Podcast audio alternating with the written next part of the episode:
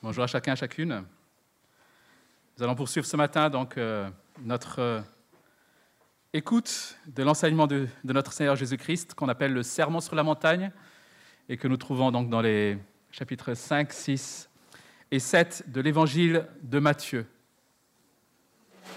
Dans cet enseignement, nous avons vu que le Christ explique quelle vie doivent manifester ceux qui ont soumis leur vie à son règne. Si tu te, dis chrétien, disciple de Christ, Christ expose quelle vie doivent manifester ses disciples. Cette vie qui transforme les pensées, qui transforme les motivations profondes du cœur. Une vie qui ne se contente pas uniquement des comportements extérieurs, des comportements visibles, comme chez les pharisiens. Puis Jésus va ensuite enseigner que cette recherche de justice qu'il attend de ses disciples ne doit pas devenir un moyen de se glorifier devant les hommes. Mais la motivation doit être toujours la gloire de Dieu. Et pour ce faire, Jésus va prendre au chapitre 6 trois exemples de discipline de piété, donc la libéralité, la prière et le jeûne. Et avec Jean-Marc, euh, la semaine dernière, nous avons vu la question de la libéralité. Et la question qui se pose pour chacune de ces disciplines n'est pas quelle quantité, combien de temps, ou encore, mais plutôt pourquoi, avec quelle motivation, dans quel but. Et ce matin, nous, nous allons continuer avec le chapitre 6 sur la prière, à partir du verset 5. Matthieu chapitre 6, et je vais lire le verset 5 au verset 15. Lorsque tu pries, ne sois, pas, ne sois pas comme les hypocrites. Ils aiment prier debout dans les synagogues et au coin des rues pour être vus des hommes. Je vous le dis en vérité, ils ont leur récompense. Mais toi, quand tu pries, entre dans ta chambre, ferme ta porte et prie ton Père qui est là dans le lieu secret et ton Père qui va dans le secret te le rendra ouvertement. En priant, ne multipliez pas les paroles comme les membres des autres peuples. Ils s'imaginent en effet qu'à force de paroles, ils seront exaucés. Ne les imitez pas, car votre Père sait de quoi vous avez besoin avant que vous le lui demandiez. Voici donc comment vous devez prier. Notre Père céleste, que la sainteté de ton nom soit respectée que ton règne vienne, que ta volonté soit faite sur la terre comme au ciel. Donne-nous aujourd'hui notre pain quotidien. Pardonne-nous nos offenses, comme nous aussi nous pardonnons à ceux qui nous ont offensés. Ne nous expose pas à la tentation, mais délivre-nous du mal. Car c'est à toi qu'appartiennent dans tous les siècles le règne, la puissance et la gloire. Amen. Si vous pardonnez aux hommes leurs fautes, votre Père céleste vous pardonnera aussi. Mais si vous ne pardonnez pas aux hommes, votre Père ne vous pardonnera pas non plus vos fautes. Ici s'arrête la lecture de la parole de Dieu. La prière est certainement la pratique ou la discipline, je dirais, la plus commune des religions. Dans toutes les religions, on peut trouver des formes de prière. C'est le moyen le plus courant de relation entre l'homme et la divinité ou les divinités. Et lorsqu'on demande à une personne si elle pratique sa religion, en général, cela sous-entend la prière. Est-ce que cette personne prie? Et pour la foi chrétienne, bien sûr, la prière est aussi essentielle. La prière est la marque la plus, je dirais, fondamentale de notre piété, de notre attachement à Dieu, de notre relation avec Dieu. Celui qui prétend aimer Dieu, celui qui prétend être en relation avec Dieu, mais qui ne prie pas, en fait, il ment. Il ment et il se ment à lui-même. Il n'y a pas de relation avec Dieu sans prière. Et la question qui nous est posée ce matin par ce texte n'est donc pas est-ce que tu pries? Et la question c'est comment est-ce que tu pries? Et qu'est-ce que tu pries? Et Jésus enseigne en effet que la prière du chrétien ne doit pas être hypocrite comme celle des pharisiens qui cherchent à impressionner les hommes. Elle ne doit pas être mécanique comme celle des païens ou des autres peuples qui veulent impressionner Dieu, mais doit être conforme au modèle que nous laisse Christ dans un cadre de relation et pour la seule gloire de Dieu. Donc pas hypocrite comme les pharisiens, pas mécanique comme les autres religions, mais dans un cadre de relation avec Dieu et pour sa gloire seule. Nous allons voir maintenant ces trois points-là. Donc, premièrement, une prière n'est pas hypocrite comme celle des pharisiens, versets 5 et 6. Alors, c'est important de noter ici que Jésus ne dénonce pas le fait de prier debout ou le fait de prier au coin des rues. Ça peut arriver parfois. Hein. Je pense que vous avez déjà fait des distributions, etc. Et parfois, on, voilà, on, demande la prière à Dieu et on se met dans un coin dans la rue et on prie. Ce n'est pas ce que Jésus dénonce ici. Et Jésus ne dénonce pas non plus le fait de prier en public, sinon on serait tous, quelque part, euh, dans l'erreur. Notamment, on voit que dans le livre des actes, il y avait des prières, bien sûr, faites en public avec d'autres. Donc la question n'est pas est-il permis ou pas de prier en public, mais plutôt qu'est-ce que je recherche quand je prie en public? Qu'est-ce que je recherche? Est-ce que je prie pour montrer aux autres que je suis un bon chrétien spirituel, qui sait bien prier? En priant, est-ce que je suis plus préoccupé par l'approbation des hommes que par le désir de rendre gloire à Dieu? Et du coup, si on raisonne comme ça, en fait, on peut aussi question, questionner, poser la question à l'inverse. Qu'est-ce qui fait que je ne prie pas? Est-ce aussi parce que je suis préoccupé par l'approbation des hommes? J'ai peur de mal faire. J'ai peur d'être trop simple. J'ai peur de me sentir nul devant les hommes. Finalement, c'est deux faces de la même pièce. Chers amis, nous savons que la prière simple mais sincère d'un enfant peut avoir beaucoup plus de valeur qu'une prière bien construite mais dont la motivation n'est pas bonne. Attention, cela ne veut pas dire qu'une prière bien construite, de belles expressions, est nécessairement hypocrite. Au contraire, ça peut être édifiant pour l'Église. Et de la même manière, une prière simple n'est pas nécessairement sincère. Jésus ne dénonce donc pas ici la prière en public, mais plutôt l'hypocrisie.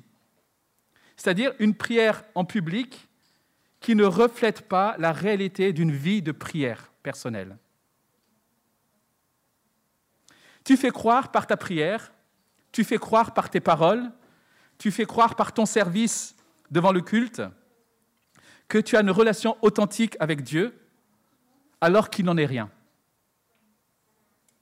C'est pour cela que Jésus enseigne ici l'importance de prier en se retirant dans un lieu secret, dans une chambre dans notre texte.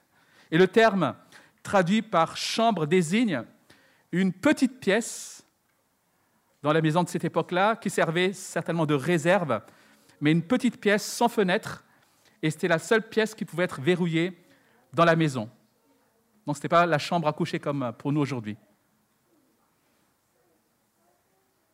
La réalité de ta communion avec Dieu, la réalité de ta vie de prière, ne se démontre pas dans ce que tu fais en public, dans ton service visible à l'Église. Mais cette réalité-là se démontre lorsque personne ne te voit. Quand tu es tout seul et qu'il n'y a plus personne autour de toi, qu'en est-il de ta prière? Qu'en est-il de ta relation avec Dieu? Notre vie de prière, chers amis, doit être comme un iceberg.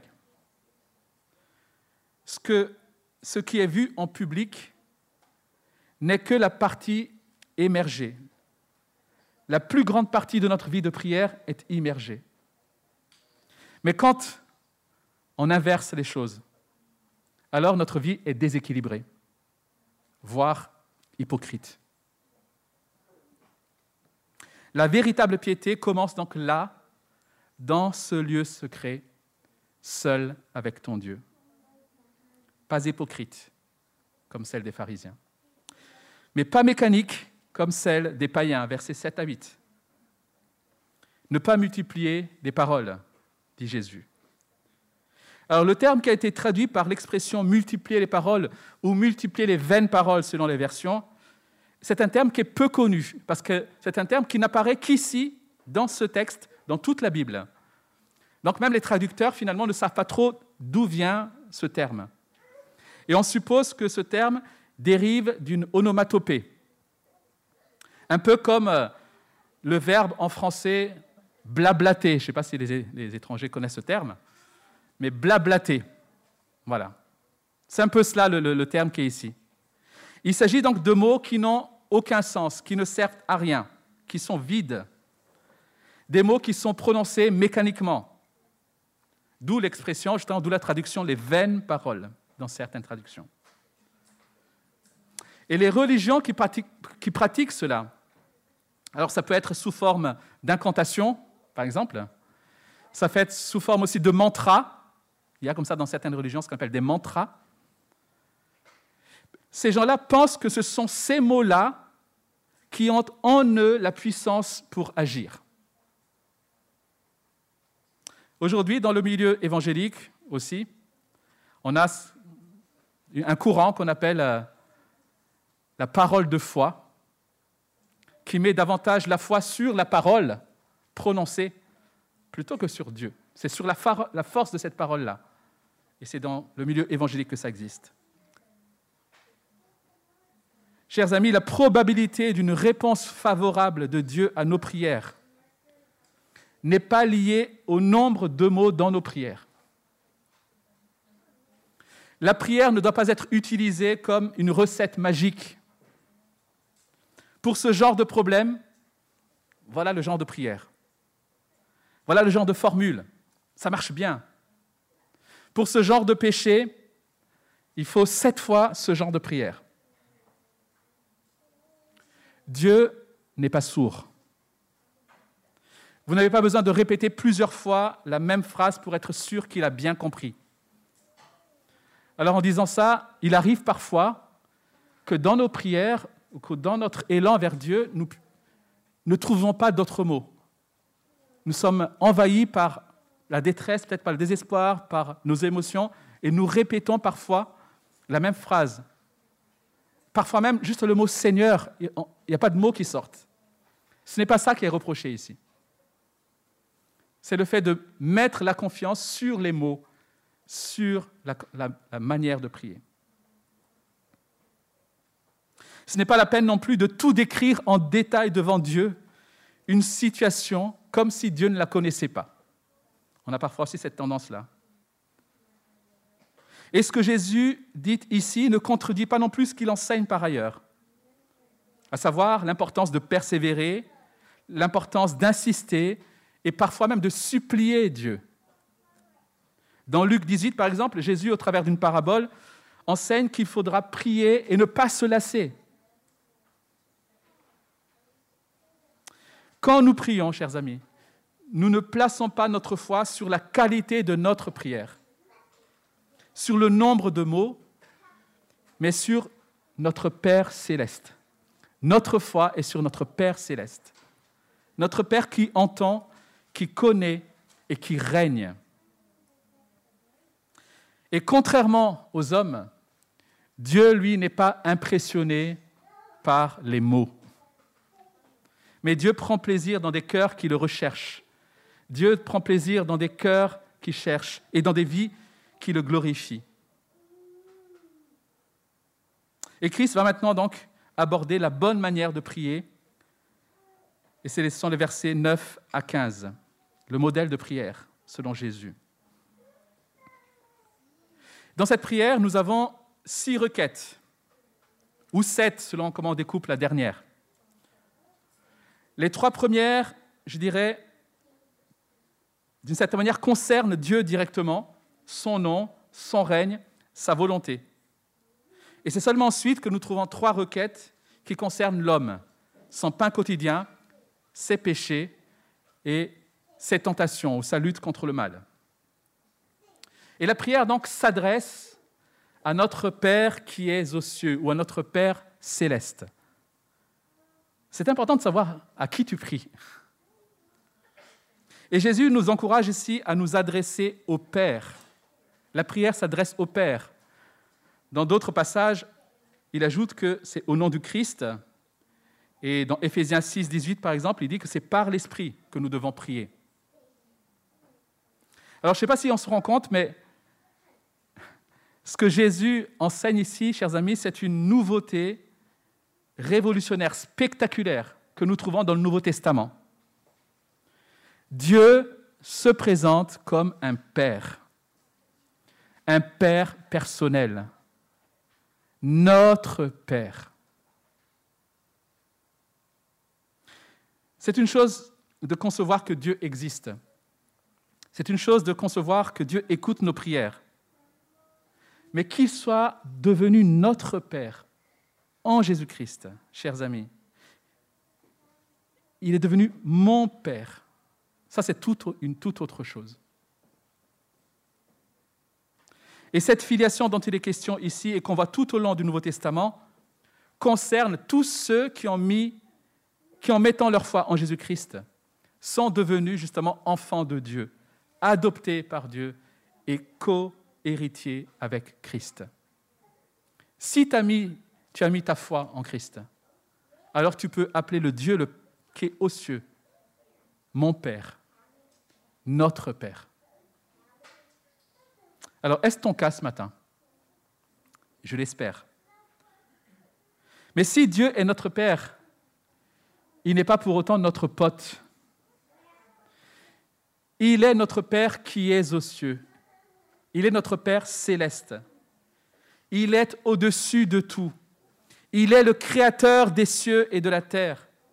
Et cette proximité que nous avons avec Dieu en Jésus-Christ n'enlève en rien son caractère saint, juste et redoutable. Il est notre Père, mais qui est le créateur de toutes choses, qui est le Dieu trois fois saint. Oui, il est notre Père, mais prenons-le au sérieux. Approchons-nous de lui et faisons-le avec tout le respect que nous lui devons et qui convient. Soyons conscients de sa sainteté. Soyons conscients aussi de notre indignité, de notre imperfection aujourd'hui, qui fait qu'on va s'accrocher à la croix et réaliser sans cesse la grâce qui nous fait de pouvoir nous approcher de lui. Que la sainteté de ton nom soit respectée dans des versions peut-être plus connues, plus familières pour nous, c'est que ton nom soit sanctifié. La prière donc débute avec cet impératif, la connaissance, la reconnaissance plutôt de la sainteté de Dieu. Que ton nom soit sanctifié, qu'il soit reconnu comme saint. En fait, nous n'ajoutons rien à la sainteté de Dieu. Dieu est saint éternellement. Mais est-ce que nous le reconnaissons comme saint? Est-ce que nous agissons en fonction de cette sainteté? Dieu est saint. Et parmi les attributs de Dieu, c'est le seul qui soit répété trois fois, d'une manière suivie dans Ésaïe 6, dans Apocalypse 4. Dieu est saint dans le sens où il est séparé, c'est ce qui veut dire saint. Il est séparé, il est, il est à part par rapport à sa création. La foi chrétienne parle d'un Dieu qui est transcendant. Il est séparé du mal. Il est séparé de toute impurité. Il est séparé de toute injustice. Dieu se suffit à lui-même. Il ne doit rien à personne. Il est totalement souverain. Voilà notre Dieu. Voilà notre Père céleste. Respecter la sainteté de Dieu, c'est donc réaliser que notre Père céleste est le Créateur et que tout ce que nous serons tentés de, comparer à ce Dieu-là n'est que créature. Tout ce que tu cherches peut-être à adorer aujourd'hui, qui n'est pas Dieu le Créateur, n'est que créature. Et en comparant Dieu, le Créateur, à une créature, tu profanes la sainteté de Dieu.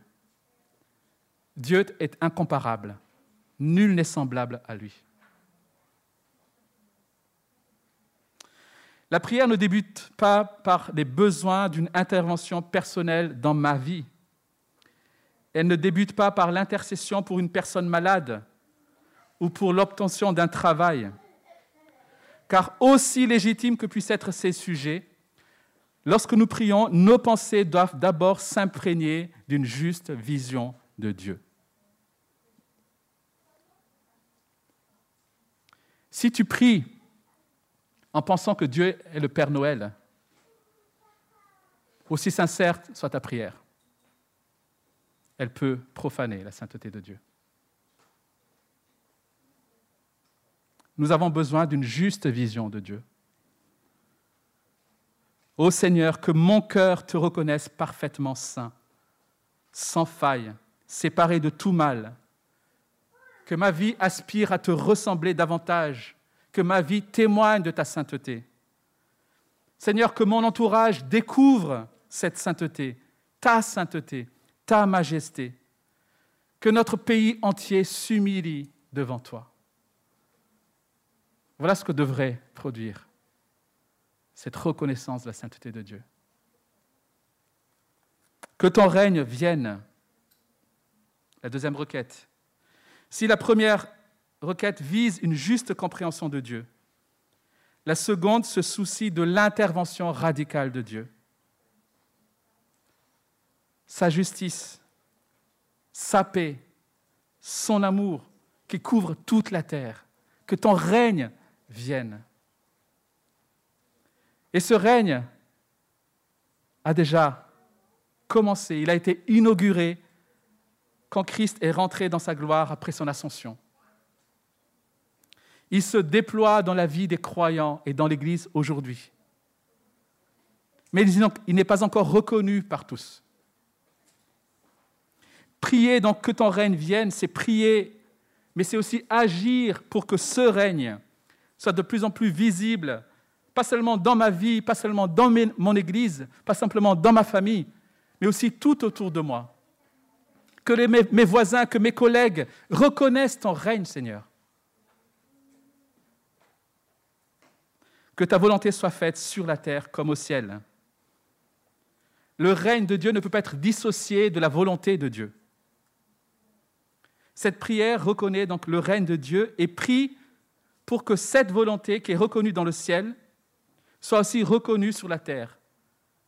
Qu'elle soit faite sur la terre comme au ciel. C'est une suite logique de que ton règne vienne, que ton règne céleste vienne sur la terre. Prier que ta volonté soit faite sur la terre, c'est donc aspirer à ce que la volonté de Dieu qui est bonne, agréable et parfaite soit non seulement connue de tous, mais soit aussi appliquée, vécue par tous. Un jour, nous serons dans la présence parfaite et permanente de Dieu. Il n'y aura plus de péché, plus de mal, plus de mort. Et ce jour-là, nous accomplirons parfaitement la volonté de Dieu. Mais dès aujourd'hui, les chrétiens sont ceux qui sont censés vivre la volonté morale de Dieu, et ce, dans toutes les sphères de leur vie, personnelle, familiale, dans l'Église, dans leur travail, partout que ta volonté soit faite. Et lorsque nous prions pour que la volonté de Dieu soit faite sur la terre, nous nous engageons à connaître cette volonté, celle qui est révélée dans sa parole, mais nous nous engageons aussi à nous soumettre à cette volonté. Prier que la volonté de Dieu soit faite, c'est connaître cette volonté et c'est se soumettre à cette volonté. Alors si on rassemble ces trois premières requêtes, nous voyons ce qui devrait préoccuper en tout premier lieu donc les chrétiens. La sainteté de Dieu, le règne de Dieu et la volonté de Dieu. Et si vous, l'avez peut-être remarqué ou pas, mais ces trois requêtes renversent les effets du péché dans l'humanité. Le péché dans l'humanité suite à la rébellion d'Adam et Ève, nos ancêtres. L'humanité, les hommes ont profané le nom de Dieu en adorant la créature au lieu du Créateur. Que ton nom soit sanctifié. L'humanité a rejeté le règne de Dieu en devenant leur propre maître, en voulant devenir Dieu à la place de Dieu. Que ton règne vienne. L'humanité a ignoré la volonté de Dieu en décidant par elle-même de ce qui est bien et de ce qui est mal. Que ta volonté soit faite sur la terre comme au ciel. Et ma question pour chacun de nous ce matin, c'est quelle place ont ces requêtes dans nos prières? Quelle place ont ces requêtes dans nos prières, dans nos pensées, dans nos efforts? Chers amis, si nous sommes préoccupés réellement par la volonté de Dieu, par son règne et par sa sainteté, alors nous ne prierons pas n'importe comment lorsque nous prierons pour nos besoins. Parce que le regard, que nous allons porter sur nos besoins sera transformé, changé par notre regard sur Dieu. Si ta préoccupation, c'est le nom de Dieu, sa sainteté et sa volonté, alors tes priorités vont changer. Tes besoins vont changer. Et tu ne prieras pas n'importe comment pour toi, et pour tes amis, et pour ton Église. Les requêtes qui suivent, qui sont donc maintenant plus personnelles, tiennent compte justement de la sainteté de Dieu, de son règne et de sa volonté. Et cela commence par Donne-nous aujourd'hui notre pain quotidien. Cette quatrième requête évoque le besoin fondamental de la vie, le pain quotidien. Alors il est vrai que dans notre pays et en Occident, on s'inquiète rarement de ne pas avoir à manger. Enfin, certains, malheureusement, oui, mais je dirais aujourd'hui la plupart, non. Contrairement à d'autres pays. Du temps de Jésus, les ouvriers étaient payés au jour le jour. Et le salaire était tellement bas qu'il était quasi impossible de mettre de côté. Ne pas travailler une journée pouvait donc devenir un désastre. Voilà pourquoi cette prière n'est pas simplement rhétorique.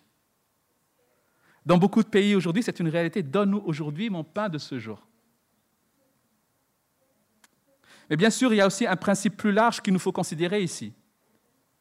C'est celui qu'énonce notamment Jacques, l'apôtre Jacques, dans son épître, Jacques chapitre 1, verset 17. Tout bienfait et tout don parfait viennent d'en haut. Ils descendent du Père des Lumières, en qui il n'y a ni changement, ni l'ombre d'une variation. La Bible nous enseigne que Dieu est la source ultime de tout ce qui est bon, que ce soit la nourriture, les vêtements, le travail, les loisirs, la force, la santé, l'intelligence, l'amitié, tout don parfait vient d'en haut. Tout ce que tu as te vient de ton Père céleste. Tu as l'impression parfois que c'est ton travail qui t'a donné ce salaire-là. Mais qui t'a donné l'intelligence, la santé, la force, l'éducation pour ce travail-là Tout don te vient d'en haut. Le problème, c'est que nous sommes bien souvent ingrats. Nous considérons que ce que nous avons est un dû. Et lorsque ces choses viennent à manquer, nous nous plaignons et remettons parfois en cause même l'existence de Dieu, sinon son amour pour nous. Et cette prière est donc non seulement une façon de montrer notre dépendance à Dieu, mais aussi l'expression de notre confiance en notre Père céleste, qui veut et qui peut pourvoir à nos besoins quotidiens. Ne pas prier pour notre pain quotidien nous pousse parfois à oublier que ce pain nous vient de Dieu.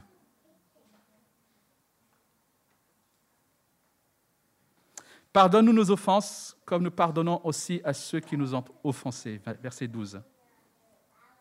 En priant que ton nom soit sanctifié, nous réalisons que nous avons grandement besoin du pardon de Dieu. Lorsque tu réalises que Dieu est saint, tu réalises aussi qui tu es, ta corruption, ton péché, et le besoin que tu as d'être pardonné. Voilà pourquoi la confession des péchés est aussi un élément fondamental de la marche et de la croissance du chrétien. Alors ici, nous avons une difficulté, parce que dans ce verset 12, comme dans les versets 14 et 15, je lis le verset 14 et 15, si vous pardonnez aux hommes leurs fautes, votre Père céleste vous pardonnera aussi. Mais si vous ne pardonnez pas aux hommes, votre Père ne vous pardonnera pas non plus vos fautes. Ici, comme ailleurs dans la Bible, il semble qu'il y ait un lien étroit entre le pardon, que Dieu nous accorde et le pardon que nous accordons aux autres. Ici, c'est répété deux fois. Alors, au premier abord, naturellement, on pourrait comprendre que le pardon de Dieu envers nous est conditionné par le pardon que nous accordons aux autres. Mais si on raisonne ainsi, alors cela voudrait dire que le pardon de Dieu se mérite. Ce n'est donc pas une grâce. Il faut que je fasse ceci, il faut que je fasse cela, ensuite seulement Dieu peut me pardonner. Si vous lisez le texte, c'est ce que le texte semble dire. Or, la Bible dit aussi, par ailleurs, que celui qui se repent et qui place sa foi en Jésus-Christ est assuré du pardon de Dieu.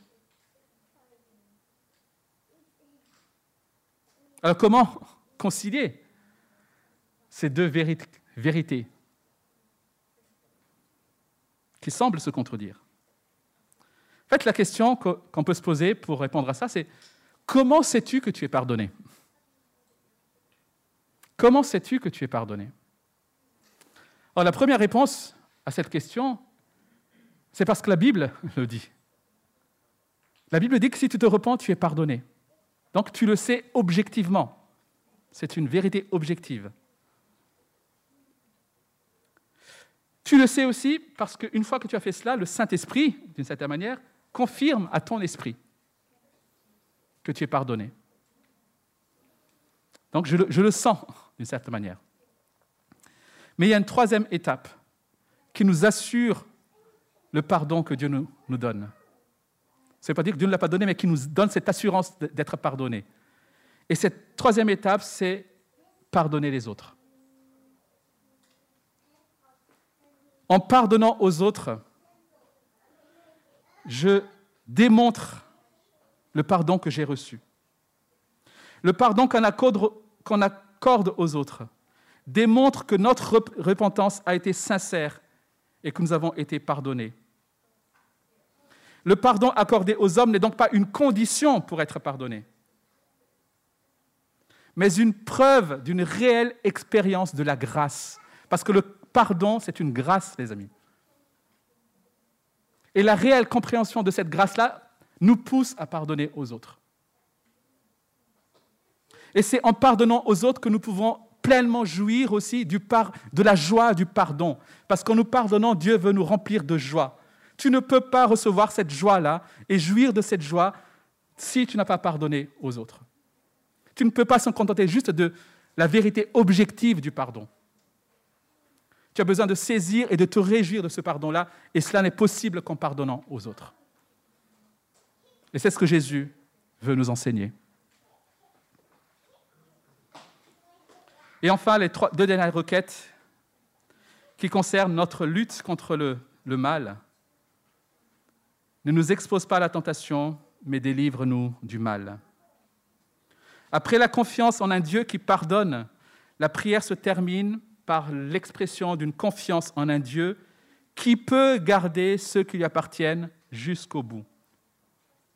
Nous n'avons pas seulement besoin d'être pardonnés, nous avons besoin de l'aide de Dieu pour ne pas retourner à notre péché, pour ne pas retomber.